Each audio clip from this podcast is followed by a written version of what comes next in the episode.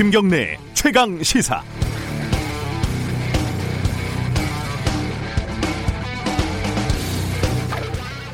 고등학교 중간고사에서 어떤 학생이 컨닝, 그러니까 부정행위를 했다는 의혹이 불거졌다고 가정을 해보죠. 두 가지 극단적인 대응이 있을 겁니다. 먼저 가정환경이 문제가 있는지, 교우관계가 문제가 있는지, 지각한 적이 있는지, 문제집 산다고 용돈 받아서 노래방에 간 적이 있는지, 이렇게 탈탈 털어가지고 그 학생을 학교에서 퇴학시켜버리는 방법이 있고요. 반대로 이거는 살인적인 내신 경쟁, 스카이캐슬 입시 시스템이 빚은 비극적인 결과물이기 때문에 컨닝한 학생도 피해자일 따름이다. 그러니까 다 같이 회개하고 반성하자. 이런 방법도 있을 겁니다. 둘 다 좀 이상하죠. 실제 현실에서는 일이 그렇게 극단적으로 진행이 되지는 않습니다. 컨닝을 했는지 안 했는지 사실관계를 확인하고 그에 합당한 성적 처리와 징계 수준을 결정하고 그런 일이 벌어지지 않도록 제도적인 허점을 정비하는 걸로 일은 마무리가 될 겁니다. 그런데 정치적인 영역에서는 그런 합당한 일처리가 되지를 않습니다. 조국 사태 때도 마찬가지였고 코로나 마스크 대란 때도 그랬었고 지금 정의연, 윤미향 논란에서도 마찬가지입니다. 상황이 진행될수록 정치적인 논쟁에는 조국도 없고 코로나도 없고 위안부 피해자도 없어집니다. 실체가 중요한 게 아니라 아군이냐 적군이냐 이게 중요하니까요. 한쪽에서는 사실 확인을 요구하는 모든 목소리를 너희들이 무슨 자격으로 30년 역사를 폄훼하냐, 친일이냐 이런 식으로 대응을 하고요. 한쪽에서는 작은 회계적인 실수, 일본 과자 같은 꼬투리를 잡아서 희대의 배임, 횡령, 사기 범죄로 낙인을 찍습니다. 중간이 없습니다. 중간의 목소리는 들으려 하지 않습니다. 그렇다면 너는 회색주의냐, 기회주의냐, 양다리냐, 양비론이냐. 그럴 수도 있겠습니다. 저는 지나치게 명도와 채도가 높은 목소리가 무섭습니다. 지나치게 빨간 피는 가짜일 가능성도 큽니다. 5월 20일 수요일 김경래의 최강시사 시작합니다.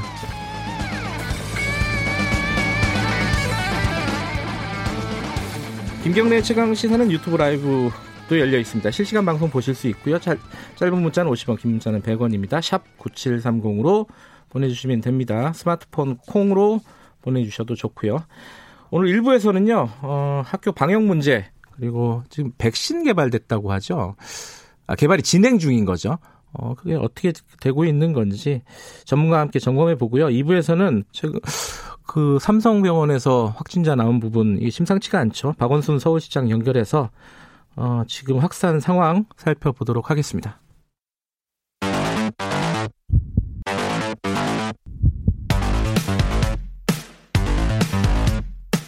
오늘 아침 가장 뜨거운 뉴스 언박싱. 택배 박스를 뜯는 두근두근한 마음으로 매일매일 준비합니다. 뉴스 언박싱. 고발뉴스 민동기 기자 나와 있습니다. 안녕하세요. 안녕하십니까. 시사평론가 김민아 씨 나와 계십니다. 안녕하세요. 안녕하세요. 택배가 두근두근해야 되는데 무섭습니다. 이제 택배가. 네. 또 오늘은 무슨 뉴스가. 뭐가 나올지. 네. 뭐가 나올까. 네. 독극물이 나올지. 자, 오늘 그 코로나 얘기는 전문가들이랑 좀 얘기를 나누겠지만 그래도 워낙 좀 긴박한 상황이니까 팩트부터 좀 간단하게 정리를 해보죠. 삼성서울병원 본관 3층 흉부외과 수술실에서 근무하는 간호사 1명이요. 지난 18일 양성 판정을 받았거든요. 근데 어제 간호사 3명이 추가 확진 판정을 받았습니다. 4명이 된 거죠? 4명인데요. 조금 우려가 되는 게 이 중증 환자와 기저질환자가 많은 대형 병원에서 집단 감염이 발생을 했기 때문에 예. 이게 좀 심각한 일인 것 같습니다. 이게 메르스 때 서울 삼성병원이 굉장한 곤혹을 치르지 않았습니까? 바로 그곳이기 때문에 예. 더 걱정이 되고요. 예. 또 하나 걱정이 되는 건 그 삼성서울병원하고 지역 중소병원, 요양병원 간의 환자 교류가 예. 굉장히 활발하거든요. 예. 혹시나 삼성서울병원을 매개로 이 환자 이동 동선에 따라서 지역 중소 요양병원으로 감염이 혹시 번지지 않을까 이 위험성도 상당히 좀 우려가 되고 있습니다. 네, 지금 간호사들만 있고 확진자가 환자 중에는 아직은 없는 거죠. 그렇습니다. 근데 지금 감염 경로가 명확하지 않기 때문에 네. 간호사들이 그러면 어디서 지금 감염이 됐느냐. 이게 이태원 아니죠? 그렇죠. 이태원 아닙니다. 아직까지는. 그렇습니다. 네. 간 적이 없고 뭐 간 사람 만나지도 않았다는 건데 그러면 우리가 이제 메르스 때 교훈을 떠올려 보면 그때 이제 지금 말씀하신 대로 다른 병원 간의 이동의 이제 어떤 과정에서 감염되는 경우들이 있었거든요. 근데 환자도 그렇지만 예를 들면 구급차 운전기사라든지 그렇죠. 또는 간병인이라든지 감염이라든지 이렇게 네. 파악하기 어려운 부분에서 감염 경로가 이제 형성될 수가 있기 때문에 이런 부분에서 대책이 시급한 것 같습니다. 용인 쪽 병원에서도 확진자가 한 명 나왔는데 이분은 이태원입니다. 이태원 쪽과 접촉이 있었던 거죠? 이태원 예. 이태원을 방문한 뒤에 확진이 된 그런 경우거든요. 예. 그래서 지금 이쪽은 조금 감염 경로가 어느 정도 파악이 있는데 됐으니까 그나마. 예. 예. 삼성서울병원 간호사들은 아직 감염 경로가 파악이 안 됐기 때문에 요 감염 경로를 파악하는 게 상당히 좀 시급한 것 같습니다. 저는 이태원 쪽에서 이제 요새 이제 앞에 이름을 붙이기로 거짓말 확진자 있잖아요. 그분이 추가 확진자 3차, 4차까지 갔잖아요, 지금. 그게 걱정이 많이 되더라고요. 이게 한 명이 뚫리면은 이런 문제가 발생을 하는구나. 좀 네. 무섭다는 생각도 들었습니다. 오늘 개학하는 날인데요, 더더군다나. 그렇습니다. 학생들 사이에서 이런 일들이 벌어지지 않아야 되는데 또 그 거짓말 확진자 그분이 또 학생들하고 연관이 됐던 분이라서 그쵸. 여러 가지로 좀 걱정이 많은 상황입니다. 오늘 그러고 보니까 인터뷰가 비슷한 게 많이 예정이 돼 있네요. 백신 관련해서도 그렇고 박원순 시장하고 삼성서울병원 얘기도 해보고 고3 등교 관련해서 학교 선생님하고도 직접 얘기를 해보겠습니다. 학교 선생님들이 아마 제일 걱정이 많으실 것 같은데 다른 얘기 좀 해보죠. 윤미향 당선인 관련된 얘기 지금 새로운 얘기들이 계속 나오고 있어갖고 이걸 다 전달할 수는 없을 것 같은데 어찌됐든 중요한 얘기부터 좀 정리를 해보죠. 이거는 일단 힐링센터 관련해서 네. 당시 사회복지 공동모금회가 사업평가 그리고 이제 회계평가 이런 것들에 대해서 네. 박한 점수를 줬는데 네. 그때 이제 박한 점수를 준 이유 중에 사실은 회계라든가 이런 것들이 불분명하고 네. 왜 이 집을 구매하는데 이제 7억 이상의 금액이 들어갔는지에 대해서 전혀 이제 소명이 안 됐기 때문에. 박한 평가를 했고 그 네. 평가 이후에 이제 정 의원이 당시 정대협이 이 집을 매각하려고 이제 시도를 했다 이런 사실들이 밝혀져서 이제 그런 배경에 대해서 의문이 쏠리는 부분 그런 것들이 보도가 많이 되고 있고요. 그리고 이제 정의기억연대가 우간다에 이제 해외 사업도 많이 했죠. 그렇죠. 예. 예. 김복동 센터라고 당시 이제 아프리카 우간다의 내전 때문에 성폭력 네. 피해를 본 여성들이 많아서 그런 여성들에게 김복동 할머니의 어떤 희망을 전한다는 취지로 그런 이제 시설을 마련하려고 했는데 이게 쉽게 얘기하면 엎어졌거든요. 예. 실패한 사업이 돼버린 거죠. 그렇죠. 네. 이게 실패한 사업에 대해서 첫째로 그러면 이제 당시에 이제 지출했던 1,700여만 원의 돈이 이제 낭비된 거 아니냐 이런 지적이 있는데 네. 그게 이제 일본 정부의 어떤 로비나 이런 것 때문에 엎어졌다 이렇게들 이제 보도하는 그런 보도들이 있었습니다. 그런데 일부 보수 언론은 이걸 가지고 이제 당시에 우간다에 있는 단체에 이제 관계자를 이제 취재를 해서 그 관계자가 자기는 이런 취지의 김복동 센터라는 취지의 어떤 사업이라는 건 몰랐고 우간다 전쟁 피해자들의 어떤 쉼터를 마련하는 취지였다고 나는 알고 있었다라고 이제 주장을 했다라는 걸 보도를 해서 또 이것과 관련된 배경이 의심이다. 이렇게 이제 보도를 하고 있고요. 그다음에 미래통합당발 보도들이 있는데 네. 미래통합당 의원들 여러 명이 이제 지금 검증을 열심히 하고 있는 상황인데 윤미향 당선인이 대출을 받은 적이 없는데 집을 현금으로 사고 네. 2주택자도 되고 그랬다더라. 이게 돈이 어디서 났냐 이런 거를 묻는 이런 보도들도 있었고요. 그리고 윤미향 당선인이 개인 계좌로 후원금 받은 거 있지 않습니까? 예. 이런 것들이 금액이 안 맞고 그다음에 지금 후원 계좌가 비어 있는 것도 있는데 이 내역은 왜 공개를 못하냐 이런 얘기도 있고 그다음에 가장 좀 황당했던 것은 방탄소년단의 팬클럽 아미가 예. 위안부 피해자들을 위해서 이 패딩을 기부를 했는데 예. 일부 할머니가 못 받았다. 중앙일보가 이렇게 보도를 했습니다. 이 정의기억연대는 줬는데 왜 안 받았다고 보도를 하느냐라고 하면서 뭔가 대응을 하겠다라고 주장을 하고 있습니다. 이 보도가 각 신문마다 말씀하신 대로 미래통합당 쪽에서 열심히 이렇게 검증 작업을 하고 있어서 여러 가지가 나오고 있는데 사업, 그러니까 공식적인 정의기억연대 사업 같은 경우는 좀 면밀하게 봐야겠죠. 그렇죠. 낭비된 돈이 없는지 혹은 사업이 왜 실패했는지 이런 것들은 봐야겠지만은 개인 집까지 이렇게 계속해서 이렇게 개인 재산까지 물론 공인이니까 재산 형성 과정을 볼 수 있죠. 볼 수 있는데 아직 근거들은 좀 미약하거든요. 이게 그렇죠. 이게 연결되는 게 그거잖아요. 개인 후원 계좌라든가 이런 데서 그쵸. 돈을 빼오지 않았겠느냐라는 전제를 깔고 지금 얘기를 하는 거잖아요, 이게. 근데 거기에 대한 연결고리는 아직은 없어요. 그쵸? 그렇습니다. 보통은 이런 국면은 청문회를 할 때 많이 이제 만들어지는데 네.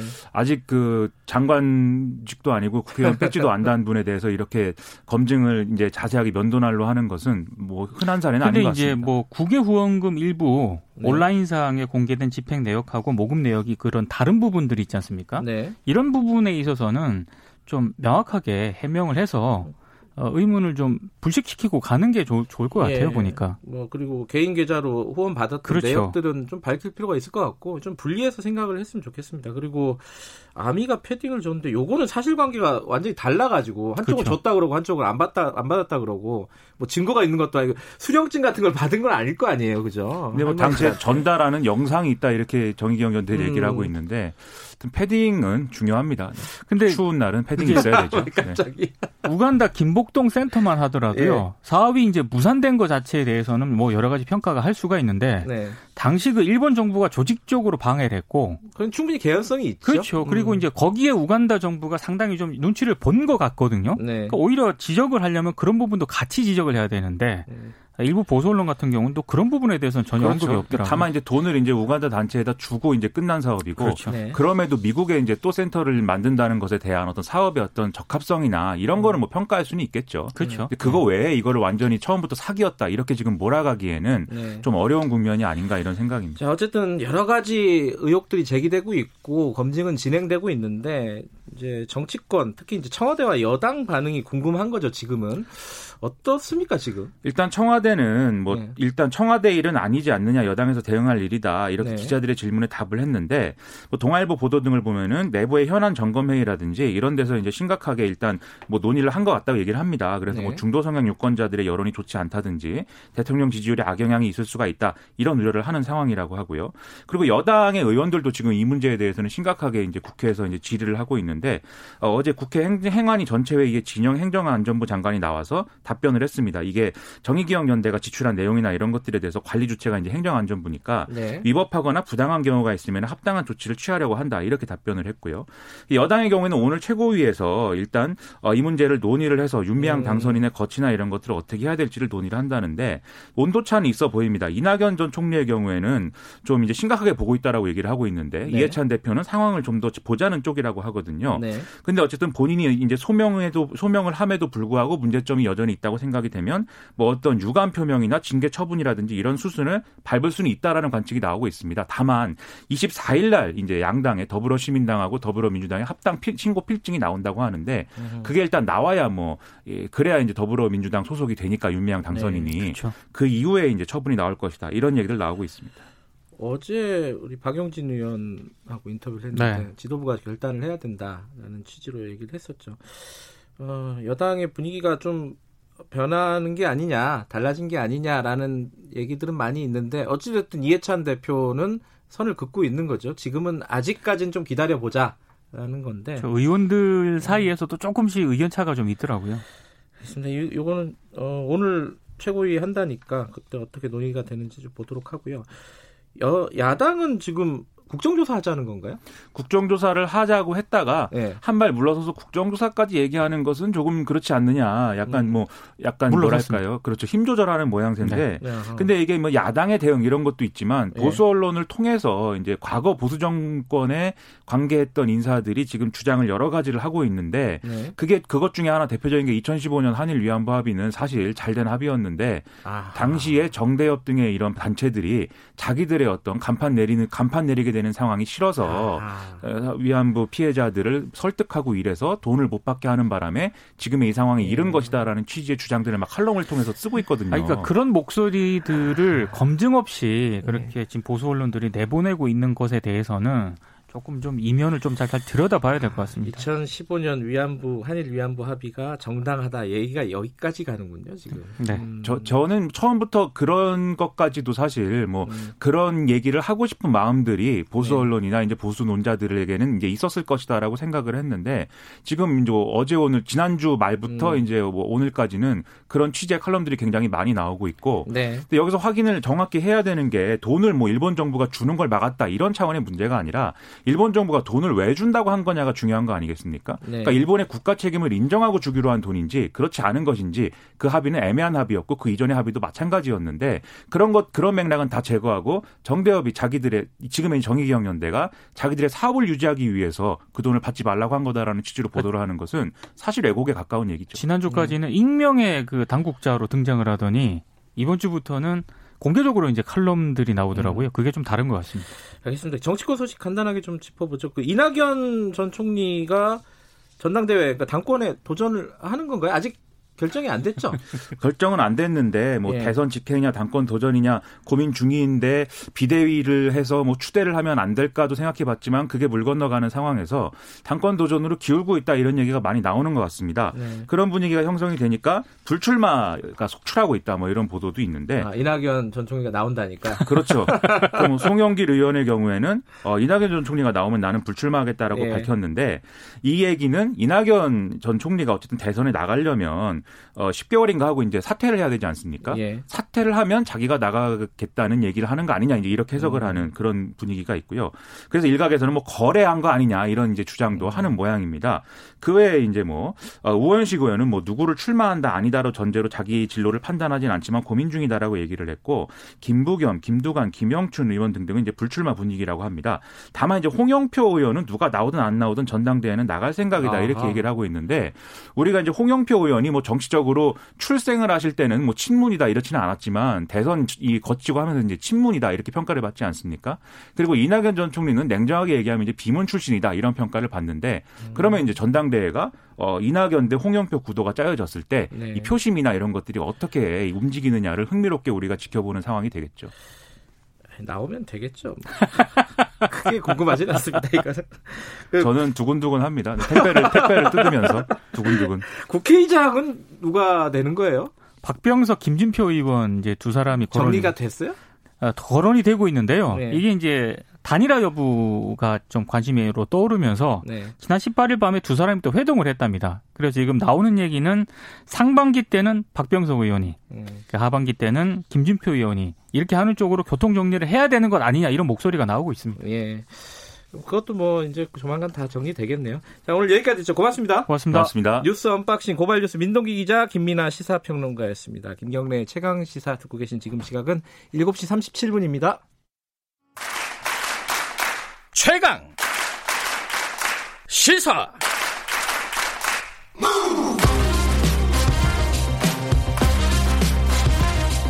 지금 여러분께서는 김경래 기자의 최강 시사를 듣고 계십니다. 네, 오늘부터 고3들이 등교를 합니다. 이 와중에 지금 이태원 코로나 확산세는 좀 주춤한 상황이지만은 그래도 이 3차 감염까지 막 4차 얘기도 나오고 있습니다. 그리고 병원 감염이 시작이 됐는데 이게 어디까지 진행이 될지 걱정이고요. 이 와중에 백신이 좀 진전이 있다는 미국발 보도가 있었습니다. 관련된 얘기를 세브란스병원 진단의학과 이영민 교수님과 얘기를 나눠보겠습니다. 안녕하세요. 예, 안녕하세요. 세브란스병원 진단의학과 이영민입니다. 네. 요거 오늘 고3들 등교하잖아요. 예. 그 전문가로서는 이거 걱정되는 부분이 어떤 거예요? 아무래도 이제 학교 내에 이제 조용한 감염이 제일 걱정이 되는데요. 네. 예, 왜냐하면은 저희가 이제 코로나19 같은 경우에는 젊은 사람들한테 감염을 일으키는 경우에 증상이 거의 없거나 그런 가벼운 경우가 많습니다. 그러다 보니까 이제 조용하게 이제 그 특정 집단에서 코로나19가 전파가 되는 경우에 그걸 알기가 되게 어려운 경우가 많거든요. 네. 그래서 어느 정도 이제 전파가 진행된 뒤에 이제 알게 되면은 그 다음부터 관리가 되게 어렵기 때문에 저희가 이제 등교하는 학생들의 경우에 있어서는 그와 같은 조용한 감염이 학교 안에서 일어나지 않도록 관리하는 것이 무엇보다 중요하다고 할 수 있습니다. 그거 어떻게 관리해야 돼요? 그게 잘 알 수가 없는 거잖아요. 예, 맞습니다. 저희가 이제 코로나19를 관리하는데 무엇보다 어려운 점 중에 하나가 증상이 일반 감기와 크게 차이가 나지 않거든요. 네. 그러니까 저희가 이제 보통 감기 그러면은 뭐 일부는 발열을 보이는 경우도 있고 또는 이제 콧물이나 이제 기침 같은 걸 보이는 경우도 있는데 현재 지금 코로나19 같은 경우는 이런 감염 증상이 있으면 코로나19다라고 딱 확진 특징지어서 얘기하시는 건 없거든요.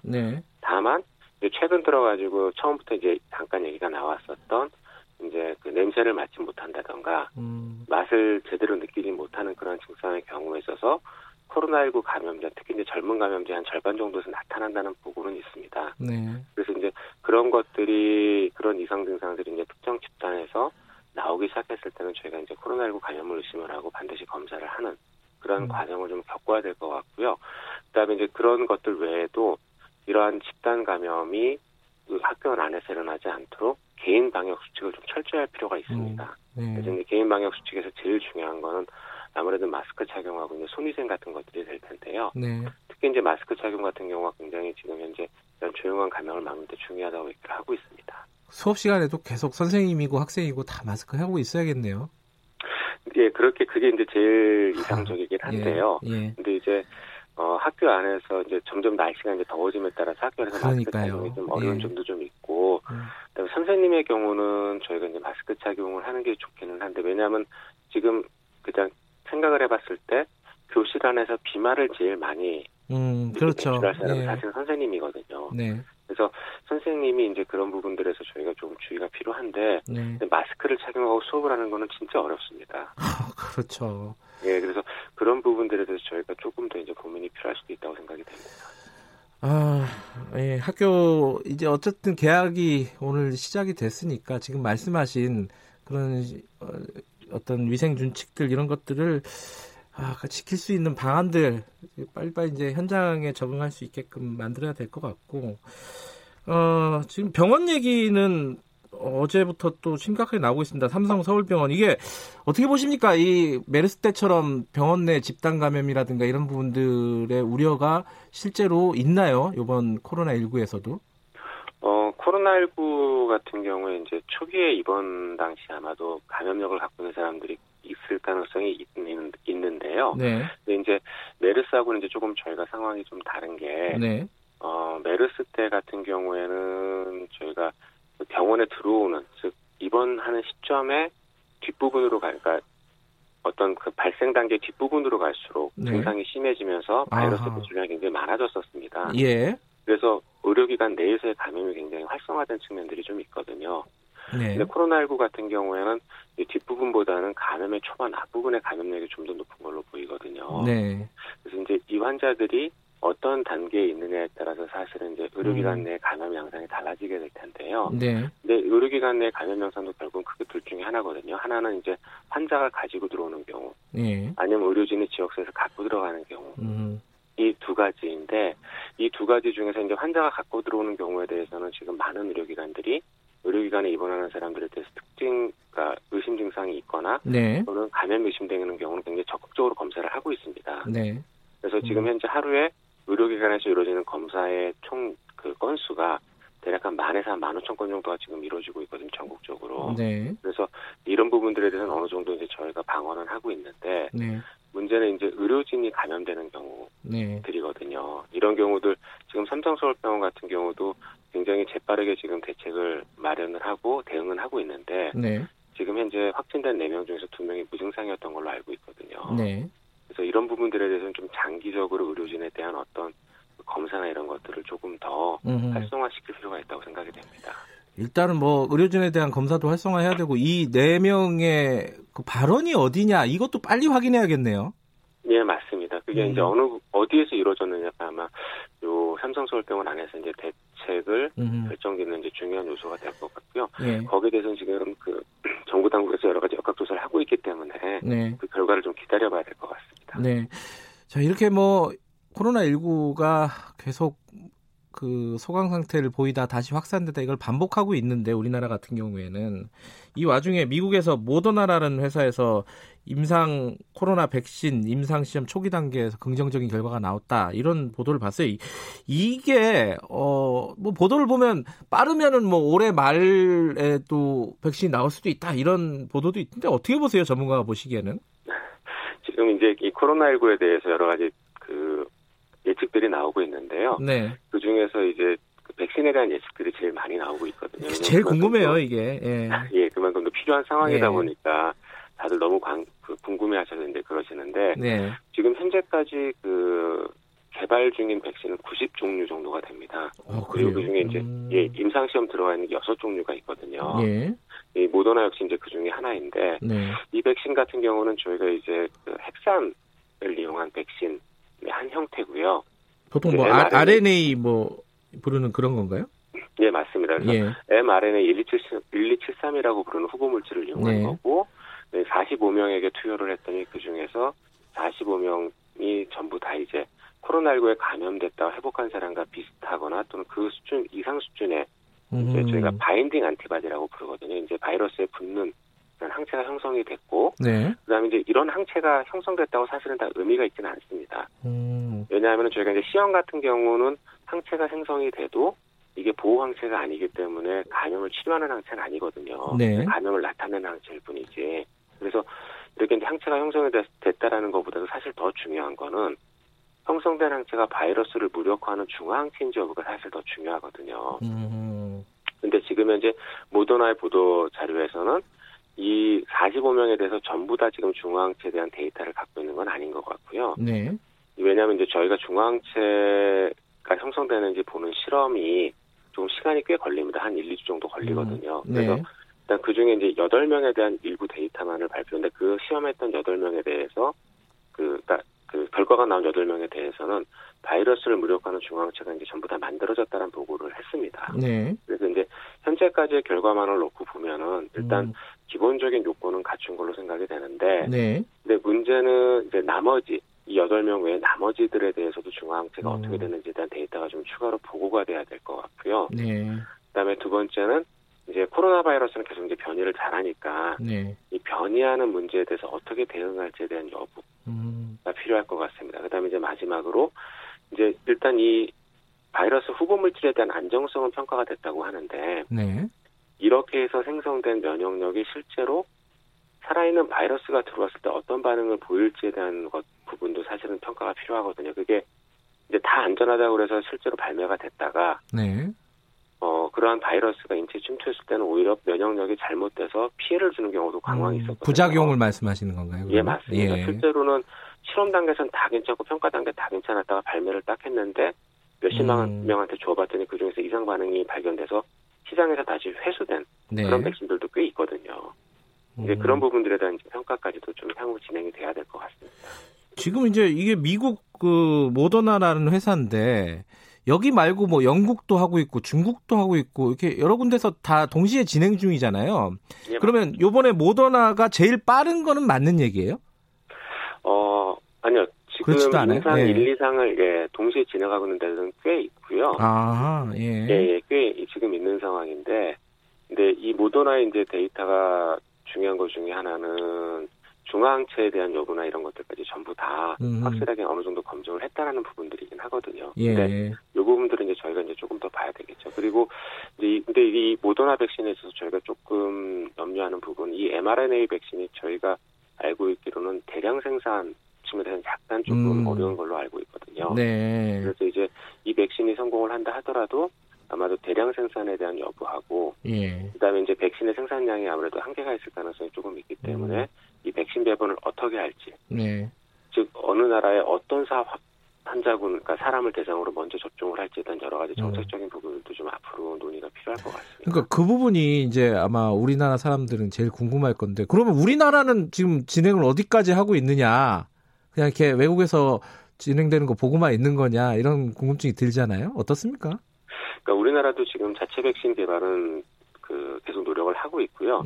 일단 그 질병관리본부 안에 국립보건연구원 쪽에서 백신에 사용할 수 있는, 그러니까 백신 개발에 사용하거나 또는 면역력 평가에 사용할 수 있는 네. 그런 후보 물질을 만들어낸 적이 있습니다. 네. 거기에 대한 연구도 진행하는 걸로 알고 있고, 네. 그다음에 이제 국내의 경우에 있어서 이런 백신 개발을 활성화하기 위해서 네. 최근에 들어간 2,100억 원 규모의 이제 백신 연구 사업단을 선정을 해서 지금 진행을 하고 있거든요. 네. 그래서 이런 부분들에 대해서 연구는 다 되고 있는데, 네. 근데 이제 국내 좀 백신 연구의 한계는 저희가 너무 코로나19를 잘 막다 보니까 지금 환자군이 많이 없거든요. 어려운 문제네요. 예. 예. 그래서 이제 너무 또 잘한 게 또 백신 개발에는 또 조금 어려운 측면에. 아, 근데 백신 개발이나 예. 치료제 개발은 또 좀 어려운 면으로 작용을 하고 있는 것도 있습니다. 그 외국에서 치료제나 백신이나 이런 게 만약에 만들어졌어요. 이제 뭐 내년에나 이렇게 만들어지면은 우리나라까지 오려면은 한참 걸리는 거 아니에요, 그거? 그 개발 그래서 이제 요 백신의 어떤 배포 문제나 이런 부분에 대해서는 네. 막 국가적인 협의나 논의들이 제가 되고 있는 걸로 알고 있거든요. 근데 네. 이제 이런 팬데믹 상황에서는 네. 만약에 진짜 코로나19에 대해서 좋은 효과를 보이는 백신이나 네. 또는 치료약이 개발이 되면은 네. 그럼 거기에 대한 이제 페이턴트나 이런 것들은 후순위로 밀리고 이런 것들을 공동 생산할 수 있는 협력이나 이런 것도 이루어지게 되거든요. 아하. 그래서 그런 부분으로 아마 해결이 될 수도 있을 겁니다. 그렇군요. 어쨌든 뭐 지금 그 의미 있는 결과가 나온 건 사실이지만은 지금 당장 뭐가 바뀌거나 이러지는 않겠습니다. 그죠? 예, 맞습니다. 예, 조금은 저희가 좀 더 방역이나 이런 부분을 신경을 쓰고요. 네. 조심할 필요가 있습니다. 알겠습니다. 오늘 여기까지 드릴게요. 고맙습니다. 예, 감사합니다. 세브란스병원 진단의학과 이영민 교수님이었습니다. 김경래 최강시사 1부는 여기까지 하고요. 2부에서는요. 박원순 서울시장하고 서울 삼성병원 관련된 확진자 지금 이제 이영민 교수님도 얘기했지만은 이게 어디서 출발했느냐를 먼저 빨리 파악을 해야 되고 그리고 병원 내에 있는 의료진들에 대한 검사 이거를 시스템을 조금 더 손을 봐야 되지 않느냐 이런 부분들을 박원순 서울시장에게 좀 물어보도록 하겠습니다. 3부에서는 고3 등교 관련된 선생님들의 걱정도 직접 들어보죠. 자, 잠시 후 8시에 뵙겠습니다.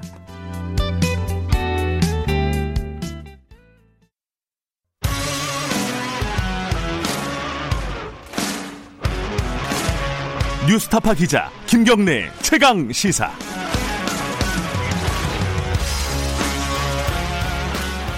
김경래 최강 시사 2부 시작하겠습니다. 국내 최대 병원 대형 병원 중에 한 곳인 서울 삼성병원에서 코로나19 확진자가 나왔습니다. 양상은 좀 다르지만 경기도 용인의 강남병원에서도 의료진이 확진자가 나왔고요. 메르스 때 악몽이 당연히 떠오르고 있습니다. 지금 아까 일부에서 저희들이 감염 전문가를 만나서 연결해서 인터뷰를 했었는데 이영민 세브란스병원 진단의학과 교수님은 빨리 이 원인을 찾아내고 그리고 의료진들에 대한 검사를 강화해야 된다 이런 말씀을 하셨습니다. 서울시 방역을 책임지고 계신 분입니다. 박원순 서울시장 연결해서 관련 얘기 여쭤보겠습니다. 안녕하세요. 네, 안녕하세요. 반갑습니다. 네. 뭐 시장님 연결해서 정치 얘기도 해야 되고 대선 얘기도 해야 되는데 예. 맨날 이 얘기만 하고 있습니다. 이거 어쩔 수가 없습니다. 예. 네. 자, 서울 삼성병원 지금 지금까지 나온 보도는 4명 간호사 4명이 확진됐다. 그 이후에 진정 사항은 없는 거죠? 예, 그렇습니다. 지금 네. 현재 4명 그대로고요. 네. 저희들이 지금까지 확진자 4명과 네. 접촉한 것으로 파악된 의료인 88명, 환자 25명, 보호자 8명, 이렇게 총 121명의 접촉자가 나왔고요. 네. 그중에 116명이 검사를 받았는데 예. 지금까지 추가 양성은 없고 음성이 82명, 나머지 31명은 아직 검사를 기다리고 있습니다. 예. 네.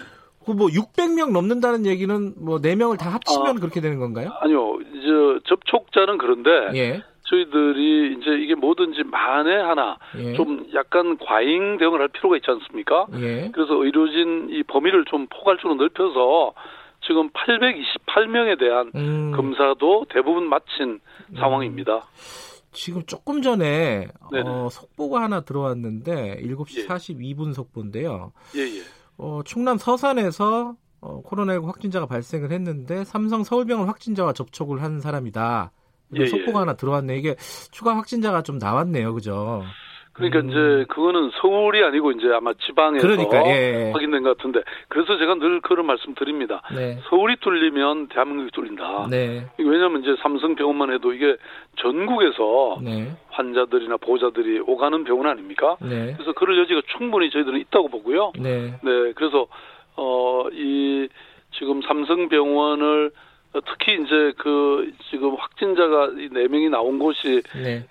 지금 수술장이거든요. 네. 그래서 거기에 다녀갔던 사람들에 대해서는 네. 다녀간 사람들조차도 저희들이 다른 지방에 통보를 해서 네. 검사를 받도록 그렇게 해야 될 것 같습니다. 그러니까 이게 대형 병원이라서 지방에서 올라와서 진료받는 환자분들이 많잖아요. 네네. 그래서 그분들에서 확진자가 나오면 이건 또 서울시 관할은 아니니까요, 그죠? 네네. 그렇지만 그게 이제 5년 전에도 사실 이 삼성병원에서 그때 메르스가 아주 굉장하지 않았습니까? 네.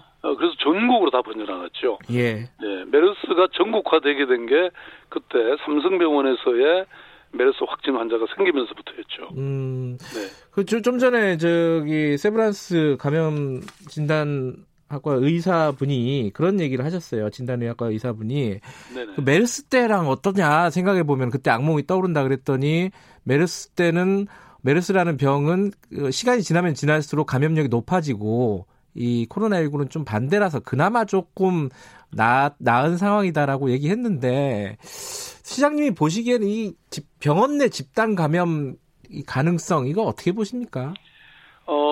저희들이 보기에는요. 네. 처음부터 서울시는 네.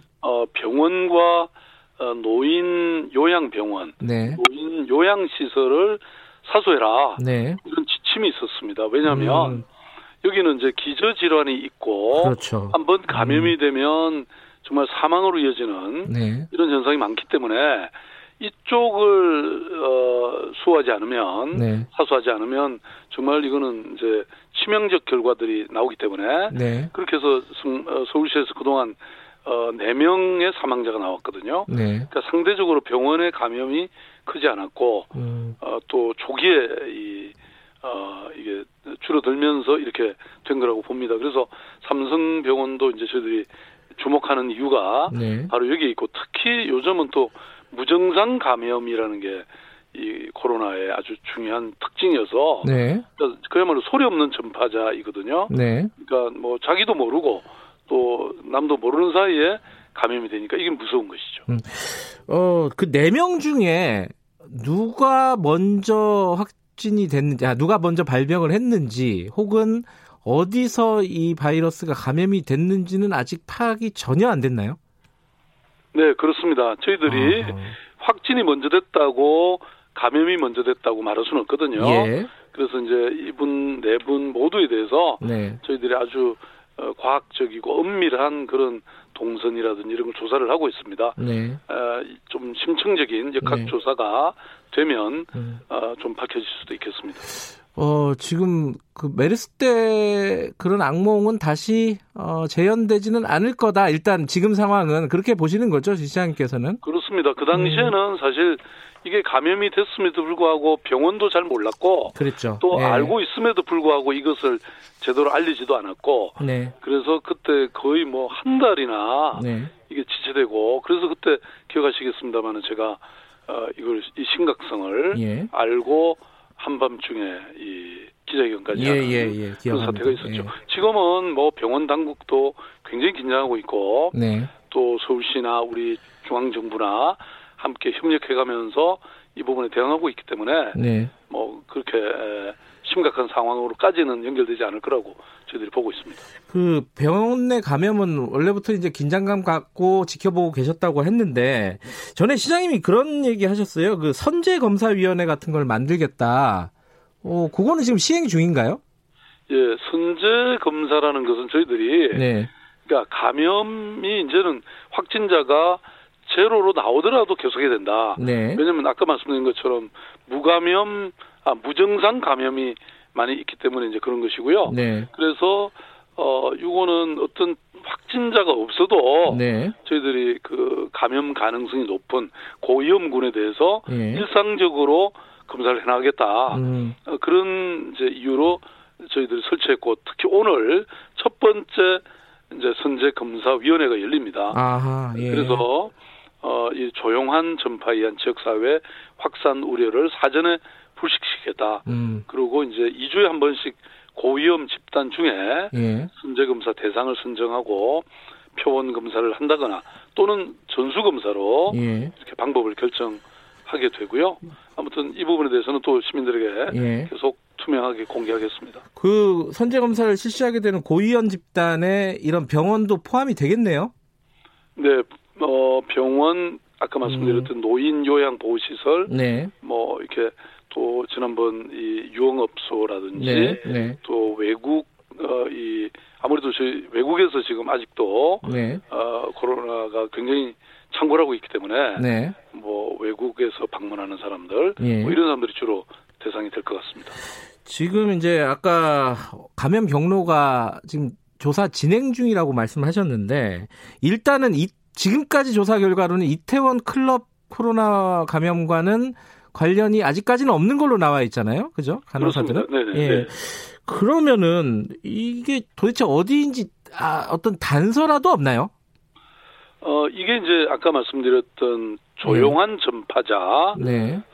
왜냐면 이게 이제 증상이 안 나오기 때문에 어디에서 이렇게 이제 전파가 되는지를 알 수 없다는 이 코로나19의 아주 특징 때문에 네. 승인하고 있는 것인데 말씀하신 것처럼 저희들이 이 확진자 간호사의 경우에 네. 이태원 클럽을 방문한 적도 없고 네. 해외 방문 이력도 없습니다. 네. 그리고 또 어머니와 주변 지인들도 진단 검사를 전부 실시했는데 모두 음성 판정을 받았거든요. 네. 그래서 이제 이분의 그 CCTV를 전부 그 동선에 있는 네. CCTV를 확보해서 지금 병원 내부 또는 외부 시설의 동선을 정밀하게 지금 조사를 하고 있습니다. 네, 좀 빨리 좀 나왔으면 좋겠습니다. 네. 그리고 뭐 저희들이 네. 이 병원 안과 그 다음에 밖에 이 그 관련된 것으로 보이는 이 분들뿐만 아니라 네. 이 포괄적으로 저희들이 828명에 대해서 지금 또 전수검사를 대부분 마친 상황입니다. 네. 지금 이 병원 내 감염은 지금 조사 중이니까. 근데 그 전에 있었던 이태원 클럽 집단 감염 같은 경우에는요. 지금 조금 뭐랄까요. 확산세가 좀 멈췄다. 이렇게 볼 수 있는 건가요? 상황이 어떻습니까? 네. 네. 저희들이 그렇게 보고 있고요. 네. 지금 서울의 경우에는 지금 뭐 어제 오늘 지금 계속 확진자가 추가로 안 나오고 있는 상황인데요. 네. 그래서 이것은 뭐 그동안 이제 선제적으로 네. 저희 방역 당국이 예. 그 이태원 11개의 예. 클럽과 또 인근을 이렇게 방문했던 모든 분들이 검사를 좀 받도록 예. 그렇게 요청드렸고 또 익명검사라는 이런 예. 또 방안까지 마련하지 않았습니까? 예. 그래서 지금 현재 뭐 3만 명이 넘는 네. 분들이 검사를 다 했고 네. 그래서 지금 뭐 대체로 이쪽은 잡힌 게 아닌가 저희들이 그렇게 보고 있습니다. 그럼 검사를 이태원에 그때 당시에 클럽이나 이런 데 들렀던 사람들은 대부분 다 검사를 받았다고 지금 파악하고 계신 건가요? 뭐 저희들은 그렇게 보고는 있는데요. 네. 그래도 이게 이제 아까도 말씀드린 것처럼 한 명이라도 네. 이제 이 검사 안 받고 확진된 상태, 그러니까 감염이 돼 있는 상태라면 네. 또 이분이 또 다른 전파를 또 집단 감염을 야기할 수 있기 때문에 네. 아무튼 그 이태원 클럽을 방문했던 분들은 누구든지 검사를 해두면 네. 그러니까 우선 본인이 확인돼서 좋고 또 자기 가족과 이웃을 지키는 것이 되고 네. 또 추가 이 집단 감염을 방지하는 것이 되기 때문에. 네. 뭐 저희들이 그 이번 이 확진자와 그 접촉자에 대해서는 이제 저희들이 한 분도 빠짐없이 네. 한 분도 빠짐없이 검사 받으라고 지속적으로 요구하고 있는 이유가 거기에 있습니다. 그게 이제 클럽 방문자뿐만 아니라 그 당시에 이태원 지역에 방문했던 사람들도 다 받아야 되는 거죠? 저희들이 그렇게 권고하고 있습니다. 예. 예, 예. 지금 듣고 계신 청취자분들 중에 혹시 아직도 안 받으신 분이 있으면은 가서 무료로 받을 수 있나요? 참. 예, 저희들이 요청한 것이기 때문에 예. 일단 무료입니다. 예, 무료로 받을 수 있으니까 다들 혹시나 아직도 있으면은 받으시면 될 것 같고 그리고 지금 그 이태원 감염이 아까 어제 오늘 아직 확진자가 안 나왔다고는 하셨는데 이 노래방 통해 가지고. 따져보면 4차 감염까지 진행이 된 거예요. 이게 좀 안심할 단계는 아니지 않나 이런 생각도 좀 들어요. 어떻게 보세요? 아니, 그럼요. 이게 이제 지금, 이른바 저희들은 N차 감염이라고 네. 얘기하는데요. 그러니까 1차, 2차, 3차, 4차, 뭐 5차까지도 갈 수 있는 거죠. 네. 그래서 이제 이렇게 감염 위험군으로 저희들이 네. 보고 있는 곳이 일단 유흥업소고 네. 그래서 예컨대 서울에는 1650개소의 유흥업소는 이미 집합금지 명령을 내렸고요. 네. 또 지난 주말에도 계속 저희들이 점검을 했더니 그중에 4개소에서 네. 이 집합금지 명령을 위반했다. 그래서 고발 조치할 계획이고요. 그다음에 단란주점이라든지 네. 여기는 집합금지 명령까지는 안 했지만 여전히 위험군이라고 생각하고 있기 때문에 유사 유흥업소 2,526개소에도 영업 현장을 점검하고 있습니다. 그리고 이번에 이제 또 N차 감염 유형군으로 떠오르고 있는 노래방, 네. PC방 이런 쪽도 철저하게 점검하고 있습니다. 아, 그 집합 금지 명령하는 업소에 노래방은 포함이 안 돼 있는 거죠, 일단은? 그렇습니다. 예. 예. 그렇지만 이제 예. 방역 수칙이 지금 나가 있고 네. 그 지침을 위반할 경우에는 네. 바로 집합 금지 명령을 내릴 수 있습니다. 알겠습니다. 근데 오늘부터 고3들 등교하면서 이제 순차적으로 학생들이 학교에 가게 됩니다. 이 부분에 대해서 걱정하시는 분들이 많은데 그 시장님께서는 이거 결정할 때 어떤 의견을 내셨어요? 이 등교에 대해서는? 네, 뭐 그동안 이제 뭐든지 안전이 중요하기 때문에 네. 지금 코로나19가 지금 계속되고 있는 상황 속에서는 사실 개학이 무리다 이렇게 이제 의견을 내왔는데요. 그런데 이제 그렇다고 학사 일정이라든지 이런 게 있는데 네. 또 무한정이 연기할 수는 없기 때문에 네. 개학에는 동의했지만 그 대신 뭐 서울시 차원에서는 네. 교육청과 함께 네. 가장 안전한 방법을 강구해봤고요. 네. 그래서 요즘 뭐 이 학원이라든지 네. 또 이런데 감염된 학생이 개학을 하면 또 다른 저 친구들에게 네. 감염시킬 수 있기 때문에 네. 학원 위주로 저희들이 방역 지침 준수 여부를 그동안 지난 주말에도 네. 전부 점검을 했고요. 네. 그다음에 이 또 그 학교에 온라인 시스템이 있습니다. 교육청에 네. 나이스라고 하는 네. 여기 이제 자가 운전을 해가지고. 사전 스크리닝을 해서 의심 증상이 생기면 곧바로 선별진료소로 가도록. 그다음에 이 학교 등교한 이후에도 증상이 있으면 곧바로 저희 소방본부에서 이렇게 곧 가장 우선적으로 네. 선별진료소로 이송해 주도록 그렇게 체제를 정비해 놓고 있습니다. 그 지금 이제 이태원 그리고 병원 감염 이게 시작이 되면서. 사회적 거리두기 다시 가야 되는 거 아니냐 이런 얘기도 일부에서는 하던데 시장님 생각에는 어떠십니까 이 부분은? 그 이제 생활 속 거리두기 이른바 생활 방역 체제로 가더라도 네. 이제는 과거로 옛날로 돌아가기는 힘들다고 봅니다. 그러니까 이미 코로나19가 아까 말씀드린 것처럼 전파력이 높고. 네. 또 이 무증상 감염자도 있기 때문에 네. 이제 완벽하게 제로가 되는 그런 경우는 우리가 기대하기 힘들다고 봅니다. 그래서 저희들이 이렇게 한편으로는 방역 당국이 철저하게 방역을 해서 네. 확진자가 한편에서는 나오더라도 네. 여전히 학생들은 학교 가고 또 뭐 이렇게 스포츠 관람도 할 수 있고 또 출근할 수 있게 만드는 것이 필요하다. 예. 저희들은 그렇게 보고 있습니다. 그래서 만에 하나 이 2차, 3차 파도가 올 수 있다고 저희들은 늘 그 체제를 유지하고 네. 그러면서 또 새로운 일상은 일상대로 가는 뭐 이게 생활 방역이고 그런 실험을 저희들이 하고 있는 겁니다. 네. 돌아갈 필요까지는 없다. 지금 상황에서는 이렇게 보시는 건가요?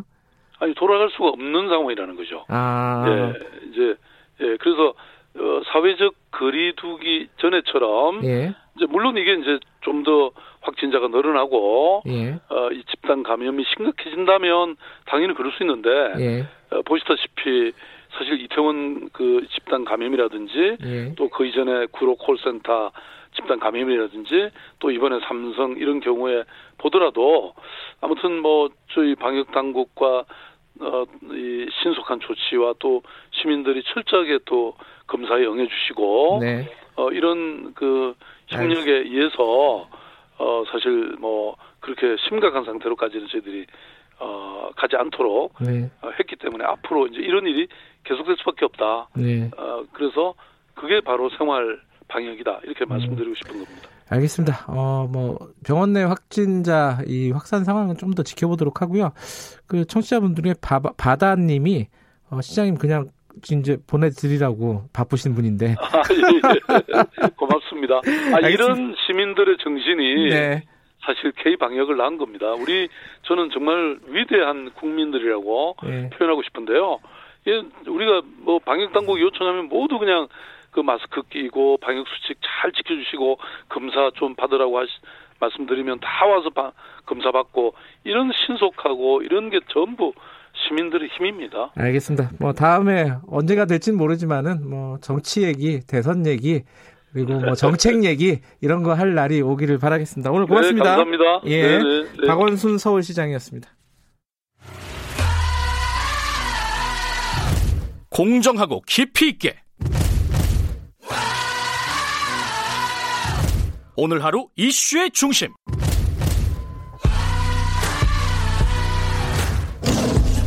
김경래의 최강시사.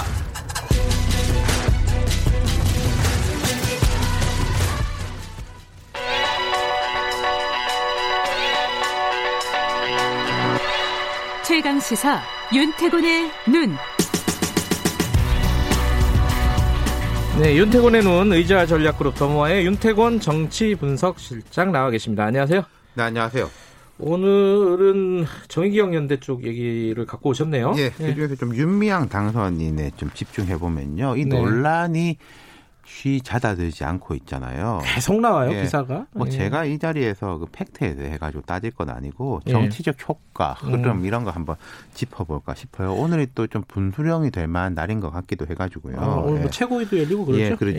예. 예. 지금 그러니까 계속 보도가 이어지고 있고 정치권에서는 뭔가 결정이 아직 안 나고 있는 이런 네. 상황으로 보면 되겠죠. 지금 이 흐름을 짚어보면은 애초에 네. 그 위안부 피해자 이용수 할머니의 문제 제기로 시작됐지 않습니까? 맞아요. 예. 이제 초반에 아주 초반에 정의영과 윤미향 당선인은 그 할머니의 문제 제기 자체에 대해서 인정할 것은 인정하겠지만은 뭐 기억의 오류, 나머지는 음의 세력, 친일 세력의 공격이다 이렇게 강하게 맞받아쳤잖아요. 네. 그 초반에는 민주당 의원 16명인가가 이제 정의원하고 윤 당선자를 지지한 성명도 비슷한 냈고. 비슷한 얘기를 했었죠. 예. 예. 근데 흐름이 좀 바뀌고 있어요. 의혹도 하나 둘 늘어가고. 해명은 명확치 않은 느낌을 준단 말이죠. 그러면서 초반에 정의원이 설정한 좀 방어 프레임이랄까? 네. 분명히 깨졌어요. 처음에 설정한 그러니까 친일 뭐 이런 프레임이 네. 깨졌다는 친일, 말씀이시죠? 친일, 반일 프레임. 예. 그러니까 정의연이나 윤 당선자에 대해서 의혹을 제기하고 비판한 것은 친일이다. 이런 프레임이 깨진 게 후원금의 투명성, 회계 문제를 제기하는 게 왜 친일이냐 이런 강한 반발이 났었고 네. 이런 흐름에 대해서는 민주당 내에서도 뭐 박용진, 조홍천 의원 같은 사람은 그렇게 말을 했거든요. 네. 이 부분에 대한 문제 제기 자체를 그런 진영 논리로 받아들인 것은 아니다. 그리고 민주당 내에서도 이런 생각 갖고 있는 의원들이 상당수 있어요. 예. 조국 사태 때랑은 약간 좀 다른 느낌이 있네요. 그렇죠. 그러니까 이거는 정치 오히려 윤미향 당선이나 정의원이 이걸 좀 정치적 공격의 문제로 받아들이려고 했다면은 지금 진행되는 것은 도덕성에 대한 검증으로 가고 있다. 예, 야당 쪽은 어때요 지금? 초에는 네. 처음 말씀드린 그 친일 반일 프레임 때문에 야당이 좀 조심스러웠던 게 사실이에요. 오히려 네, 뭐 총선은 아니죠. 뭐 이런 것이 좀 적절한지 모르겠지만 어쨌든 야당이 좀 그런 데서 수세였던 게 있기 때문에. 네. 근데 지금 보면은 통합당 요새 조금 영리해진 것 같아요. 아, 그래요? 예. 그러니까 윤미향 당선인하고 기부금에 대한 문제에 집중하고 있다는 겁니다. 뭐 정의연 전체라든지 뭐 여기에 정책적인 스탠스라든지 그런 것보다는 그리고 이게 좀 다르게 보이지만은 연결되는 맥락이 5.18에 대해서 아주 전향적 태도를 취했잖아요. 그랬었죠. 만약에 최근에 5.18에 대해서 뭐 옛날처럼 이상한 소리하고 그런 과정에서 윤미향 당선인이나 정의원이 비판했으면 바로 역풍 맞았을 겁니다. 수구, 극우, 친일 이런 좀 뭉뚱거리는 프레임으로 바로 스스로 뛰어드는 셈이 되니까요. 근데 그걸 분리시켜서 나가고 있다. 야당이 영리해졌다. 예. 이러면 뭐 거꾸로 민주당은 뭐 약간 위치가 포지션이 좀 곤혹스러운 상황 아니냐. 그러니까 이 민주당의 예. 지금 이런 상황을 대변하는 것이 이낙연 당선인이죠. 지금 뭐 당권 주자 나가냐 네. 마냐 고민 중인데 애초에 당의 부정적 문제의식이 전달했다 이런 보도가 있었는데 어제 기자들 만난 자리에서 그걸 부인하면서도 자, 이렇게 말했습니다. 여러 가지 문제가 있기 때문에 그에 대한 저의 문제의식을 설명했다. 무엇을 어떻게 할 것인가는 논의되지 않았다. 그것은 당에서 검토 후에 결정을 할 것으로 본다. 당 지도부와 의원들 사이에서도 논의가 오가고 검토가 이어질 것으로 보고 있다. 어떻게 느껴지세요? 이 말이. 비슷한 얘기 같은데 이게 앞에 부정적인 문제적이라 말이 길죠 일단. 아 맞아요 길어요. 네, 단단하지가 않네요. 말이 길죠. 네. 고민이 많아 보이는 거죠. 생각이 많으시군요 지금. 아, 뭔가 이제 부정적인 게 있긴 있지만 이거 내가 강하게 말하기는 그렇다. 뭐 저는 좀 그렇게 이해가 됩니다. 그러네요. 예. 네. 그러니까 일단 오늘 오전에 최고위원회를 통해서 지도부 차원의 공식 논의가 이루어진다 이런 이야기를 했어요. 근데 이게 이영수 할머니가 문제 제기를 한 지가 꽤 됐잖아요. 그렇죠. 근데 지금까지는 논의를 안 하다가 뭐 에이, 오늘 최고위 뭐 논의가 없었겠습니까? 다 예. 있었겠죠. 그런데 공식 의제로 올려놓고 예를 들어서 우리 최강시사 여러 아이템에 대한 고민과 제작진들 회의를 하다가 이거 어떻게 해야 되지? 오늘은 다룬다. 아, 뭐 인터뷰를 느낌이다. 하건 뭘 하건 간에 다룬다 이런 거죠. 그 다룬다는 거는 어느 쪽으로든지 간에 조금 방향을 설정해야 되는 거잖아요. 물론 그렇죠. 한 번 다룬다고 결정을 딱 내리는 건 아닌데 네. 방향을 좀 설정하는 분수령이 될 것이다. 그리고 그 방향 설정에 대한 여론의 반응이라든지 이런 것도 보일 것이고요. 자, 이제부터가 이제 많이들 궁금해하실 거예요. 그러면 어떤 결정을 내릴까? 그러니까 어떻게 전개될 것인가. 뭐 어저께 청와대에서 이건 뭐 당에서 해야 될 일이다. 우리를 끌어들이지 마라. 뭐 이런 이야기를 했다고 그렇죠. 하지 않습니까? 근데 또 어떤 부분에서는 대통령이 이 부분에 대해서는 매우 전향적이고 적극적으로 지금 청와대가 나서 왔었잖아요. 이 그렇죠. 뭐 정의연 그리고 정의연하고 예. 이제 뭐 힘을 실어주는 이런 모습들도 보였고, 근데 일단 앞서 말씀드린 대로 친일 반일 프레임은 상당히 깨져 있다. 네. 만약에 계속 문제 제기하는 쪽에다가 친일파 이런 식으로 하면은 역효과 날 거예요. 이건 뭐 당에서는 그런 얘기가 이제는 안 나올 분위기인 것 같은데. 그렇죠. 그다음에 이제 뭐 정치적 음모론 이렇게까지 연결되기는 하는데 민주당 입장에서는 좋지 않은 흐름인 게 분명하다. 그리고 참 희한한 게 윤미향 당선이 때문에 묻혀가는 사람도 있어요. 누구 말씀하시는 거죠? 양정숙. 네. 이분은 지금 제명 상태인가요? 그렇죠. 제명 당했는데 당을 상대로 뭐 제명 금지 가처분 신청인가? 뭐 하여튼 소송도 제기났습니다. 네. 변호사라서 그런지 이제 장기전을 할 태세인데 여기다가 윤미향 당선인까지 이제 나온 거잖아요. 물론 별개의 사안인데 두 사람의 공통점을 보면은 둘 다 여성이고 네. 인권 운동을 커리어로 삼아가지고 비례 공천을 받아서. 당선된 사람이에요. 그러니까 말하자면 이제 민주당 뭐 진보 진영의 어떤 주류적인 흐름하고 겹치는 사람들인데 네. 공교롭게도 도덕성 이슈가 터졌다. 네. 더 거슬러 올라가면 뭐 좀 다른 이야기인데 오거돈 전 시장도 있지만은 그리고 이런 게 야당이 폭로를 했다거나 보수 언론이 발굴해서 시작된 건 아니에요. 또 게다가 이 이슈들이 거기다 이제 민주당의 고민들이 보면은 전당대를 앞두고 있다. 네. 그래서 이제 김두관, 송영길 이런 당권 예비 주자들은 또 강하게 정의연과 이제 윤당선에 대해서 좀 방어를 하고 있고 이런 부분들. 김두관 의원 같은 경우에 그런 친일 얘기를 했었죠. 그렇죠. 예. 네. 이게 이제 그 오늘 최고위에서 결정을 바로 하진 않겠지만은 뭐 제명이든 뭐 당권 정지? 제가 모르겠습니다. 오늘 뭐 당장 이 수준에서 제명 그렇게 가진 않을 거고 어떻게 해서 여기서 해소가 안 되면은 다음 조치를 취할 수 있다. 제 예측에는 그 정도까지는 나올 수 있지 않을까 싶어요. 당 차원의 조사도 있잖아요. 그건 안 하고 있잖아요. 그러니까 지금 여기서 통합당이 국정조사 카드를 꺼내고 있지 않습니까? 네. 물론 뭐 의석수가 2대1이니까 국정조사라는 게 쉽지는 않을 거예요. 그러면 이제 국정조사에 대해 통합당이 카드를 꺼냈을 때 민주당이 스탠스를 정해야 되지 않습니까? 민주당이 뭐 안 된다라고 하더라도 왜 안 된다. 뭐 검찰 수사를 지켜보자. 혹은 우리가 뭐 스스로 이제 뭐 조사하겠다. 이게 또 뭐 공수처 생기면 공수처의 수사 사안일 수도 있어요. 아, 그럴 수도 뭐 기소는 아니 기소권은 없지만은 국회의원에 대해서 수사권이 있으니까. 근데 지금 당 얘기를 계속 했는데 지지층들 분위기는 어때요? 그러니까 이 문제에 대해서 민주당 지지층이 그렇게 강하게 결집하는 것 같진 않다. 어허. 전혀 결집하지 않는다고는 할 수 없지만 그렇게 강하지 않다. 이게 무슨 말씀이냐면은 진영 대립으로 인식이 되면은 강하게 결집이 될 수 있어요. 근데 이 부분에 대해 가지고는 개인의 도덕성에 대한 문제제기 그리고 아까 말씀드린 대로 이 부분에 대해서 물어보는 게 아니 뭐 친일파냐 뭐 일본 돕자는 거냐 그런 인식이 아니다. 그래서 진영 대립이 아니기 때문에 지지층이 거꾸로 역결집이 안 된다. 물론 이거는 그 야당의 스탠스하고도 연결이 될 겁니다. 야당이 좀 헛발질 내지는 엉뚱한 공격을 하면 결집할 수 있을 건데 아까 제가 모두에 말씀드린 대로 야당이 지금까지는 조금 영리해 보인다는 거죠. 그러네요. 예. 자, 여기까지 드릴게요. 고맙습니다. 감사합니다. 윤태곤의 눈이었습니다. 김경래 최강시사 2부는 여기까지고요. 잠시 후 3부에서 다시 뵙겠습니다. 일부 지역국에서는 해당 지역 방송 보내드립니다.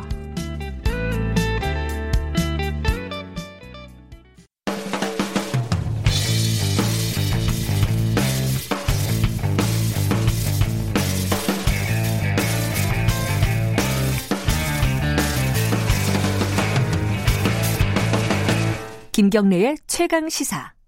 네, 함께 사는 세상을 생각하는 시간입니다. 지금은 을밀대 시즌2 우리 사회 곳곳의 작은 목소리를 직접 들어보는 시간 이어지고 있습니다. 오늘은 최근에 아파트 경비원 한 분이 극단적인 선택을 했습니다. 입주민의 막말, 폭언, 뭐 더 넘어가서 뭐 폭행까지 있었다는 얘기죠. 뭐 그 전에도 있었어요. 이게 입주민의 막 갑질, 이른바 갑질로 아파트 경비원 분이 이제 분신한 사건도 2014년도에 서울에서 있었습니다. 이게 한 개인의 문제가 아니라 입주민 아주 뭐 나쁜 입주민 한 명의 문제가 아니라 좀 제 시스템의 문제가 아니냐, 사회적인 어떤 전체적인 문제가 아니냐라는 생각이 들 수밖에 없습니다. 전국아파트 경비노동자 공동사업단 안성식 노원 노동복지센터장 연결해서 관련 얘기 나눠보겠습니다. 안녕하세요. 아, 네, 안녕하십니까. 안성식입니다. 네, 안 센터장님은 이 전국아파트 경비노동자 공동사업단, 이게 좀 긴데 이 사업단에서 일을 하고 계신 건가요? 예, 한 구성원으로서 저희 노원 노동복지센터가 결합해서 활동을 하고 있는 것입니다. 이 단체가 궁금해요. 전국 아파트 경비노동자 공동사업단, 이건 어떤 단체예요? 전국의 각 지역에 이러한 노동 관련된 단체나 지자체가 이제 위탁해서 설립한 센터, 노동센터들이 있는데요. 예. 그 중에 이제 아파트들이 많고 그 중에 경비노동자 에 대한 취약한 것을 개선하기 위해서 네. 사업단을 구성해서 활동을 하고 있는 것입니다. 이게 언제 만들어졌습니까, 이 사업단이? 2019년에 만들어졌고요. 작년이네요. 네, 예. 네, 작년에 만들어져서 꾸준히 활동하고 있습니다. 그러면 이 경비원분들, 이번에 뭐 돌아가신 분뿐만 아니라 경비원분들의 평소에 어떤 고민이라든가 이게 피해 이런 것들을 많이 상담하고 접하고 계시겠네요, 평소에도. 뭐 그렇고요. 전국적으로 그렇게 좀 얘기를 듣고 있고, 저희 같은 경우도 2012년부터 네. 아파트 경비 노동자 사업을 해서 거의 매월 많은 수의 경비 노동자들을 만나고 있습니다. 아, 직접 만나시는군요. 네. 그러면은 제가 이제 시작하기 전에 잠깐 말씀드렸는데, 이번에 이제 그 극단적인 선택을 하신 이 사건이 굉장히 좀 특별한 사건이냐, 이 입주민 한 분의 되게 비인간적인 어떤 인성이라든가 이런 거에 비롯된 특별한 사건이냐, 아니면은 일상적으로 이런 입주민들의 갑질 이런 것들이 진행되고 있느냐, 이게 사실 현장 목소리가 궁금합니다. 어떻습니까? 뭐 2014년 말씀하셨지만 2014년 그 분신 사고 이후에 많은 입주민들의 인식이 개선돼서 이런 네. 부분들이 조금은 나아진 거는 사실인데요. 네. 일부 이런 입주민들이 있습니다. 다만 아파트 경비노동자는 고용이 너무 불안하기 때문에 네. 해고가 될까 봐 이런 부당한 일을 당해도 그 본인을 드러내고 말을 하기 쉽지 않고 해결책을 찾기 쉽지 않습니다. 그렇기 때문에 저희 같은 센터가 그런 활동을 하게 된 것입니다. 네. 그러면 문제의 핵심은 센터장님 보시기에는 고용 불안에 있다고 보시는 거예요? 그렇습니다. 고용 불안이 우선은 해결이 돼야, 그래야 뭐 신고를 하던 아니면 이 문제를 해결하기 위해서 어디를 찾아가던 이렇게 하는데 네. 뭐 특히 고령인 경비 노동자들은 이번 일자리만 문제가 아니라 다음의 일자리를 못 구할 수도 있는 상황이기 때문에 예. 더욱더 그렇게 자기 주장을, 권리 주장이나 뭐 부당한 행위에 대한 수정을 개선을 요구하기가 쉽진 않은 게 현실인 것 같습니다. 근데 지금 이제 경비 노동자들의 신분이 대부분 단기 비정규직 노동자인가요? 어떻게 되나요?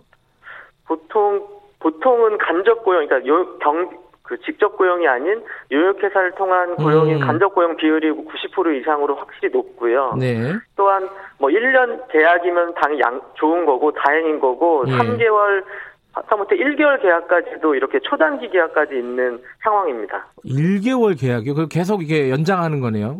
그렇습니다. 이거 불법 아니에요? 법으로는 불법은 아닙니다. 그래요. 네. 한 달 지나서 얼마든지 그 용역업체에서 해고할 수 있는 그런 신분, 불안한 고용 신분을 갖고 있는 그 노동자분들이 많다 이 얘기네요. 그죠? 저는 대다수라고 생각을 하시면 될 것 같아요. 대다수요. 그런데 네. 이 부분이 그러니까 그게 문제의 핵심이라면 이거를 고쳐야 되는 건데 왜 개선되지 않는 겁니까? 법을 개정하고 이런 것들에 되게 어려움이 좀 있는 것 같고요. 네. 그리고 좀 정부가 약간 디테일하게 신경을 쓴다면 예를 들면 네. 1년 미만 계약자의 경우 계약하는 경우에 정부가 이제 일자리 안정자금을 경비노동자에는 지원을 하거든요. 아파트 네. 쪽에. 네. 그러면 초단기 계약에 하는 경우에는 그 일자리 안정자금의 지원을 제한을 두거나 이런 식의 좀 세밀한 정책이 필요할 것 같은데 네. 그런 것까지는 아직 신경을 못 쓰는 것 같고 그 이유는 아마도 네. 그 당사자인 경비노동자들이 요구를 하지 않기 때문일 수도 있는 것 같습니다. 저희는 경비노동자가 스스로 요구를 좀 하면 그리고 네. 한 20만 정도 된다고 하는데 네. 분명히 좀 고쳐지지 않을까 개선될 여지가 있지 않을까 이런 생각을 하고 있습니다. 우리나라에 한 20만 명 정도로 추산을 합니까? 예, 그렇습니다. 굉장히 많네요. 스스로 요구를 안 하는 이유가 뭐예요, 그러면은? 아무래도 고용이 불안하다 보니까는 스스로 개인적으로 요구하기도 쉽지 않고 네. 집단을 만들어서 노동조합까지 집단을 만들어서 이렇게 요구하는 것이 가장 일반적인 건데 네. 아까도 말씀드렸지만 고용 불안을 있는 비정규직들이 노동조합 가입이나 단체를 설립하기에는 쉽지 않은 현실이거든요. 네. 수치로도 정규직 노조 가입률이 훨씬 더 높잖아요. 네. 비정규직보다는. 네. 그렇기 때문에 더 어려운 것 같습니다. 그러니까 노조 만들기도 어렵고 그 고용 불안에 시달리면서 스스로 요구하는 것도 어렵고 하지만 문제 해결의 시작은 스스로 요구하고 이게 정부나 이런 데서 이제 그 요구들을 받아들여서 해결하는 방식이어야 될 텐데 그럼 문제를 어디서부터 풀어야 됩니까? 굉장히 좀 답답한 상황인 것 같아요. 어디서부터 문제를 풀어야 된다고 보십니까? 현실적으로는? 저는 앞에서도 말씀드렸듯이 네. 고용 안정을 일정 부분은 좀 확보해줘야 되지 않겠냐. 그래서 네. 아까 얘기했던 일자리 안정자금 또 문제 그런 것도 있고요. 예. 그런 지원 정책이나 최근에 계류 중인 1년 미만의 퇴직금을 적용하는 법도 지금 계류되어 있다고 알고 있는데요. 네. 그런 법도 좀 변경하면 1년 미만 계약을 조금이나마 근절할 수 있을 것 같고요. 또한 네. 경비업체가 이렇게 변경이 되는데 같은 아파트 일을 해도 경비업체가 변경되면 이분들의 소속이 달라지니까 네. 그런 과정에서 해고되는 경우도 있더라고요. 예. 법적 구제를 못 받는데 이렇게 업체가 변경될 때 고용 승계를 좀 의무화하는 이런 법 개정이나 이런 부분들도 좀 신경을 써서 고용 네. 안정성을 좀 높이면서 아파트 경비 노동자들이 좀 단체를 만드는 것에 지원하는 것을 같이 하면 좋을 것 같습니다. 이 고용 안정부터 풀어야 된다. 이거 굉장히 좀 현장에서 나오는 현실적인 목소리인 것 같습니다. 그래야지 요구를 할 수 있다든가 노조를 만들든가 그거는 그 다음 문제다 이런 말씀이시네요. 그렇습니다. 요번에 돌아가신 그분 이름이 이제 최희성 님이시잖아요. 맞습니다. 근데 이게 보니까 경비 초소 안에서 아파트 내 규정을 보니까요. 실내화를 못 신게 하는 이런 규정까지 있더라고요. 네. 근데 이런 어떤 노동 조건이죠. 이런 좀 불합리한 노동 조건 이런 것들이 경비 노동자들한테 일상적인 겁니까? 아니면 이 아파트가 특별한 겁니까? 특별하다라고 보진 않고요. 네. 거의 비슷한 규정들을 다 갖고 있는 것 같습니다. 그래서 좀 아파트 경비 노동자들을 봤을 때 이제 일하는 노동자로 봐야 되는데 네. 아무래도 고령이다 보니까 여기 아니면 어디서 이런 일자리를 되게 시혜적인 일자리로 이렇게 생각을 하기 때문에 더 그렇지 않나 네. 이런 생각도 해보게 됩니다. 예. 요번에 그분을 입주민이 머슴이라고 표현한 그런 얘기가 있지 않습니까? 그런 어떤, 비인격적인, 비인간적인 어떤 언행이라든가 욕설, 폭행 이런 것들을 당한 신고들도 많이 들어옵니까? 폭언이나 이런 것들은 저희가 경비 노동자들과 거의 매달 2019년에도 한 20회 정도 모임을 했더라고요. 한 100여 번 정도 한 달에 모여서 얘기를 좀 들어보는데요. 네. 제가 들었을 때 개인적으로 상대적이긴 하지만 개인 차는 있지만 네. 뭐 하대나 폭언 등은 거의 대답 한두 번 정도는 다 경험을 해본 상황이라고 보면 될 것 같고요. 네. 뭐 폭행을 당해서 저한테 이제 그 사진으로 본인 얼굴을 찍어서 보내갖고 이것에 대한 걸 어떻게 대응할지에 대해서 논의한 얘기한 적도 상담을 한 적도 있고요. 그리고 어떤 입주민도 아니고 방문객한테 어버치기 같이 패대기를 당해서 그래갖고 좀 틀니를 끼고 있으신 분인데 틀니도 없어졌다라고 하고 새벽에 연락 오신 분까지 있었습니다. 그런데 그런 경우에는요, 그냥 바로 경찰에 신고해야 되는 거 아니에요? 그렇게 못하는 이유가 고용 불안 때문인가요? 그렇죠. 아무래도 최희석 경비노동자도 그랬을 것 같아요. 뭐냐면 노동부에 신고하거나 일을 하는 과정이니까 아니면 경찰서에 신고하는 것 정도는 본인도 아시고 계셨을 거예요. 근데 예. 본인이 이것을 온전히 해결해야 되고 또한 본인을 드러내야 되잖아요. 신고를 하려고 하면은 그렇기 때문에 부담이 있었을 것 같고요. 차라리 이런 노동센터 같은 데가 만약에 있었으면 지원을 아주 혼자 하지는 않을 수 있으니까 지원을 받을 수도 있고 그리고 우선 상담은 본인을 드러내지 않고 할 수 있기 때문에 조금 본인이 선택하는 데 많은 도움이 되지 않았을까 이런 생각을 해봤습니다. 예, 그 폭행을 당해도 신고하기가 어렵다. 근데 아까 말씀하신 지금 노동센터장이시잖아요. 노동복지센터장 노원에. 네네. 이게 지자체별로 다 있어요? 서울에는 그래도 많은 수의 지자체에서 있고, 서울에 25개구를 다 아직 설립 중에 있고요. 15개인가 16개 정도는 있는데, 강북 지역에서는 성북과 도봉, 노원은 있는데, 강북만 없어요. 그래서 좀 더욱더 안타까웠던 거죠. 저희 입장에서는. 어쨌든 이런 일을 당하면은 어떤 불합리한 일을 겪거나 이런 폭언을 당하면은 신고하기가 좀 부담스러우시면 먼저 노동복지센터 쪽으로 연락을 하셔서 상담을 해보시는 경우도 좋겠습니다. 그죠? 그렇습니다. 저희 같은 경우도 그때 폭행하신 분에 대해서 산업재해니까 뭐 노무사 그리고 민영사 문제도 있으니까 변호사 그리고 저희는 이제 지자체와에도 관계가 있기 때문에 지자체를 통해서 이렇게 해결 방안이나 이런 것들을 몇 가지를 제시를 해드리면 본인이 이제 선택을 하는 겁니다. 다 무료로 진행하는 거기 때문에 그래서 어느 정도 얘기를 풀면 본인의 화도 좀 그리고 심리적으로 안정도 되고 하기 때문에 많은 도움이 될 거라고 저는 생각을 합니다. 요즘 이게 논란이 되고 있는 것 중에 하나가 경비 노동자들한테 이제 뭐 보통은 택배 그리고 뭐 재활용 분리수거 뭐 방범 뭐 이런 거 다 시키잖아요. 보통 아파트에서 이거 불법이다 법적으로 안 된다라고 얘기하는데 한쪽에서는 현실 모르고 하는 얘기다. 그렇게 하면은 뭐 인건비 때문에 오히려 해고되는 노동자들이 더 많아질 거다. 이거 어떻게 보십니까? 참 풀기 어려운 문제 같은데. 저도 많이 만나 보니까요. 당연히 최근에 경찰청에서 3월달인가 이제 7월 1일부터인가 단속하겠다 이런 발표를 하는 순간 전국에 있는 경비 노동자들이 노원 지역은 이제 저희한테 전화가 왔는데 고용이 불안한 것에 대한 호소를 합니다. 진짜 현장에서는. 그렇기 때문에 저는 그것을 명확히 하는 것만이 경비 노동자의 한테 뭐 우호적으로 잘하는 일이다라고는 장담할 수 없을 것 같고요.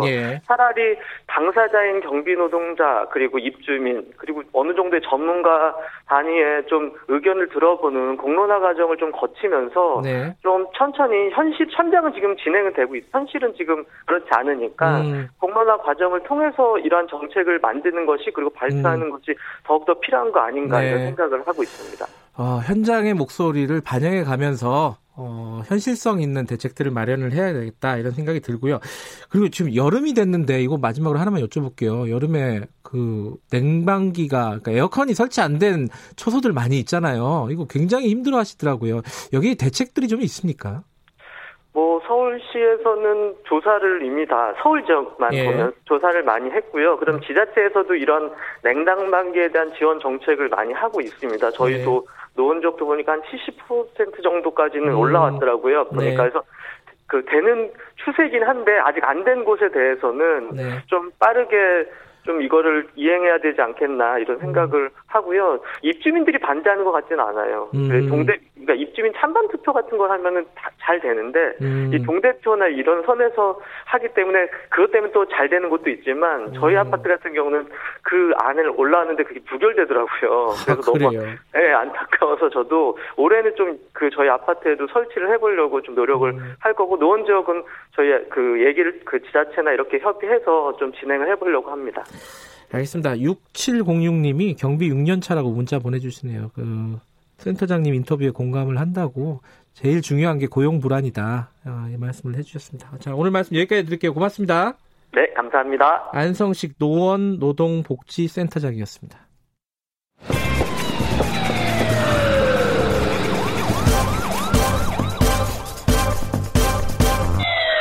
김경래의 최강시사. 네, 5.18 40주년을 맞아서요. 이번 한 주 동안에 5.18 민주화운동과 관련 있는 분들의 목소리를 담은 3분 미니 다큐멘터리 보내드리고 있습니다. 오늘이 세 번째 시간인데 5월 어머니들과 지난 4년 동안 미술 작업을 함께 하신 분입니다. 정진영 작가님. 이번에 전시회 내 안의 그녀 5월 꽃이 활짝 피었습니다를 기획하신 분입니다. 정 작가와 그림 작업을 통해 새롭게 발견한 5월 어머니들의 이야기를 담은 정진영 그리고 5.18 보내드립니다.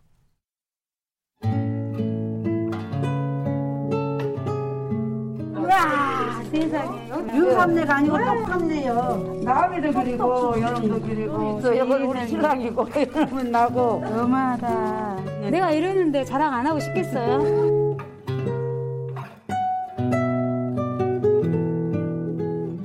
처음에는 어머니들 애들과 달라서 내가 할 수 있겠냐, 나는 못한다 막 이렇게 하는 그런 부분들이 좀 있었어요. 그래서 처음에는 뭐 신문 찍기 막 이런 식으로 많이 하고 그러면서 이제 당신들 이야기를 이제 꽃 그리기도 하고 집 그리기도 하고 하다 보니까 어머니들이 저보다 더 많은 다양한 방법을 하더라고. 애들보다 더 재밌어. 스티커 하나 붙이는 것도 막 끼끼 깔깔깔깔 했어. 어머 네가 이거 붙였냐 막 이러고.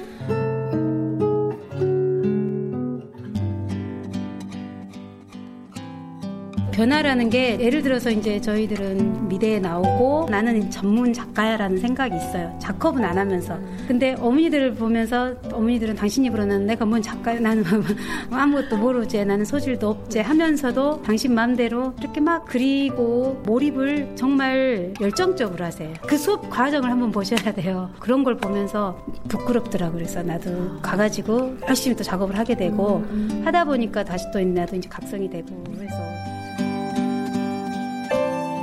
그냥 여자, 저분들 안에 있는 당연하게 수순대로 이렇게 가서 아름답게 이쁘게 꾸미고 진행되고 이렇게 살아야 될 분인데 40년 전에 이제 상처로 아픔으로 고슴도치처럼 당하기만 하고 이렇게 했던 굳어뒀던 그 안에 있던 것들을 저도 발견을 했잖아요. 수업하면서 마냥 열정 어린 그런 여자, 이걸 치료라고 하나? 저는 그렇게 안 보거든요. 오히려 저걸 보고 제가 치료가 됐다고 생각해요.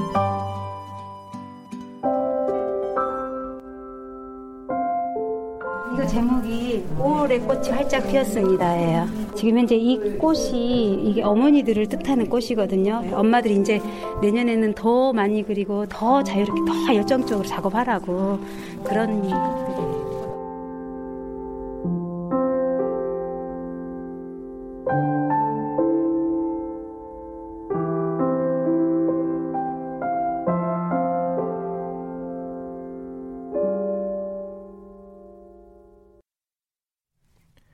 네, 오늘부터 고3이 등교를 합니다. 많은 사람들이 걱정을 하고 있습니다. 근데 이 걱정하시는 분들 중에 가장 제일 걱정하시는 분이 아무래도 선생님들 아니겠습니까? 학교 현장에서 직접 고3 가르치고 계신 위례 한빛고등학교 전대원 선생님 사회부장 맡고 계신다고 하네요. 등교 첫날 학교 분위기 좀 들어볼게요. 자, 선생님 안녕하세요. 아, 네, 안녕하세요. 네. 고3 가르치시나요, 선생님은? 예, 고3 가르칩니다. 이거 인터뷰 끝나고 바로 들어가야 합니다. 알겠습니다. 빨리 끝내드리도록 네. 하겠습니다. 애들 왔어요, 학교에? 예, 뭐 7시 좀 넘어서부터 오기 시작해가지고요. 네. 지금 거의 다 와 있는 상태입니다. 네. 반가우시죠? 그래도 아무리 코로나고 뭐고 그래도.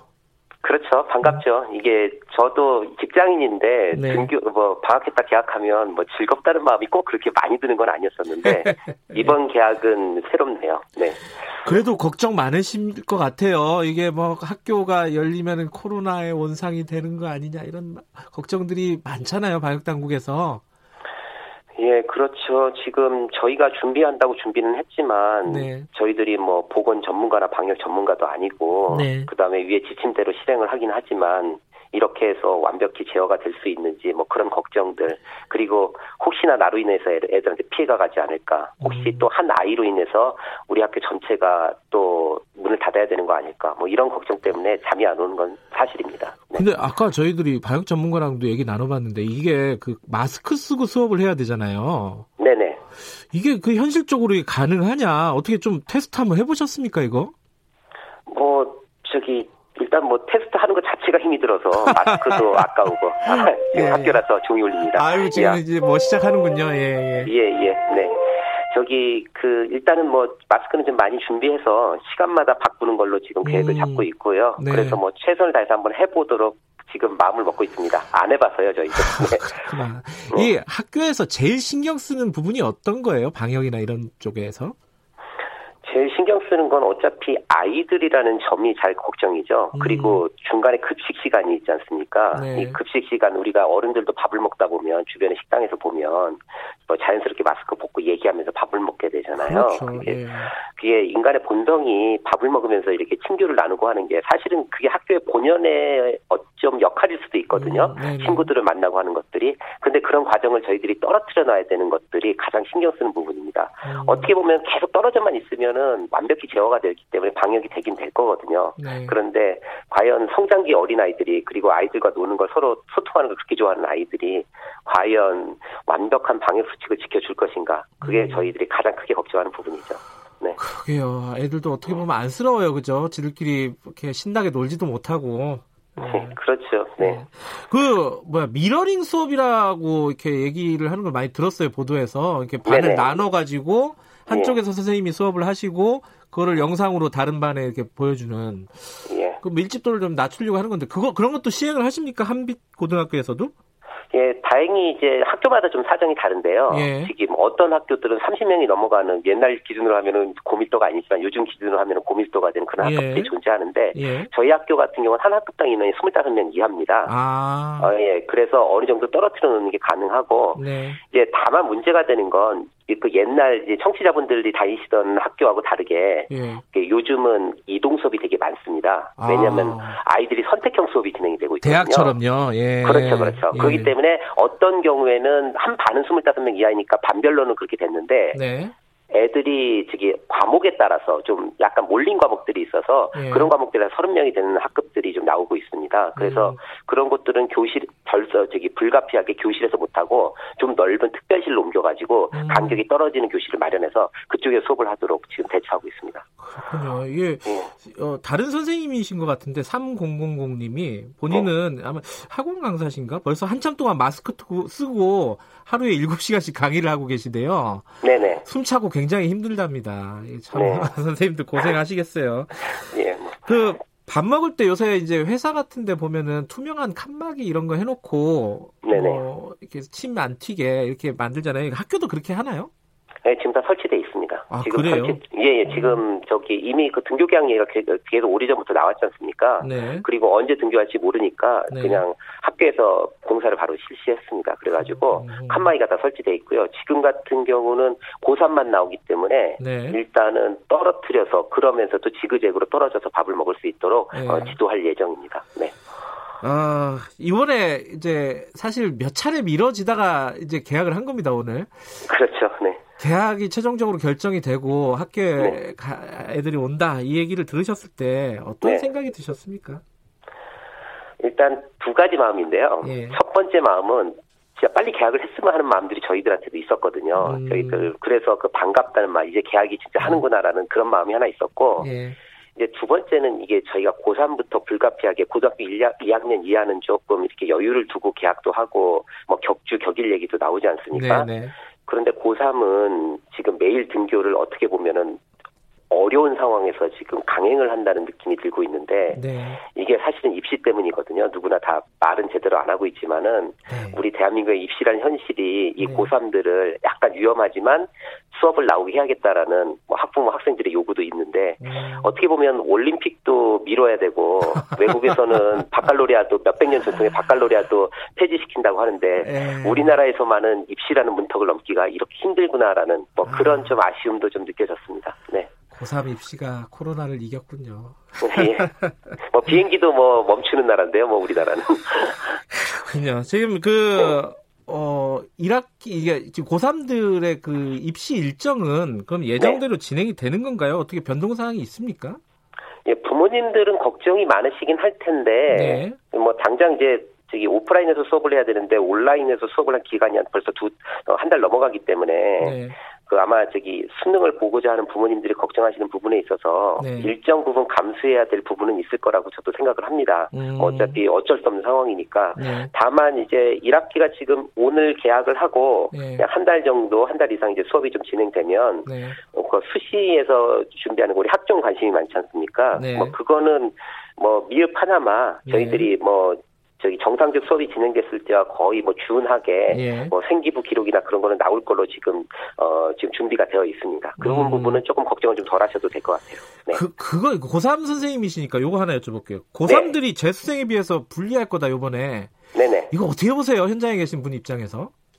학종이나 뭐 수시 이쪽은 그런 대로 좀 뭐 아주 불리하진 않을 것 같고요. 예. 다만 이제 수능이 앞두고 있는데 수업이 이제 학교에서 진행이 안 되지 않습니까? 네. 그리고 진도 부분도 어느 정도 좀 밀려 있고 네. 그만큼의 시간상의 손해가 있기 때문에 어느 정도의 그 손실 부분은 감수를 좀 해야 되긴 할 것 같아요. 다만 이게 상위권보다 최하위권까지 이렇게 놓고 비교해 봤을 때 그 등급마다 조금의 편차는 좀 있을 거고요. 네. 그 PPA 강도가 그다음에 그 수능에서도 그 개별적인 차원에서 보면은 충분히 이걸 커버한 학생들도 좀 있을 거라고 봅니다. 그러니까 뭐 입시를 앞두고 있어서 조그만한 손해도 우리가 좀 민감한 건 알겠지만은 뭐 이런 상황에서 극복해 나가는 과정과 자세를 배우고 네. 그리고 충분히 자기가 노력한다면 극복 가능하리라 생각합니다. 예, 네.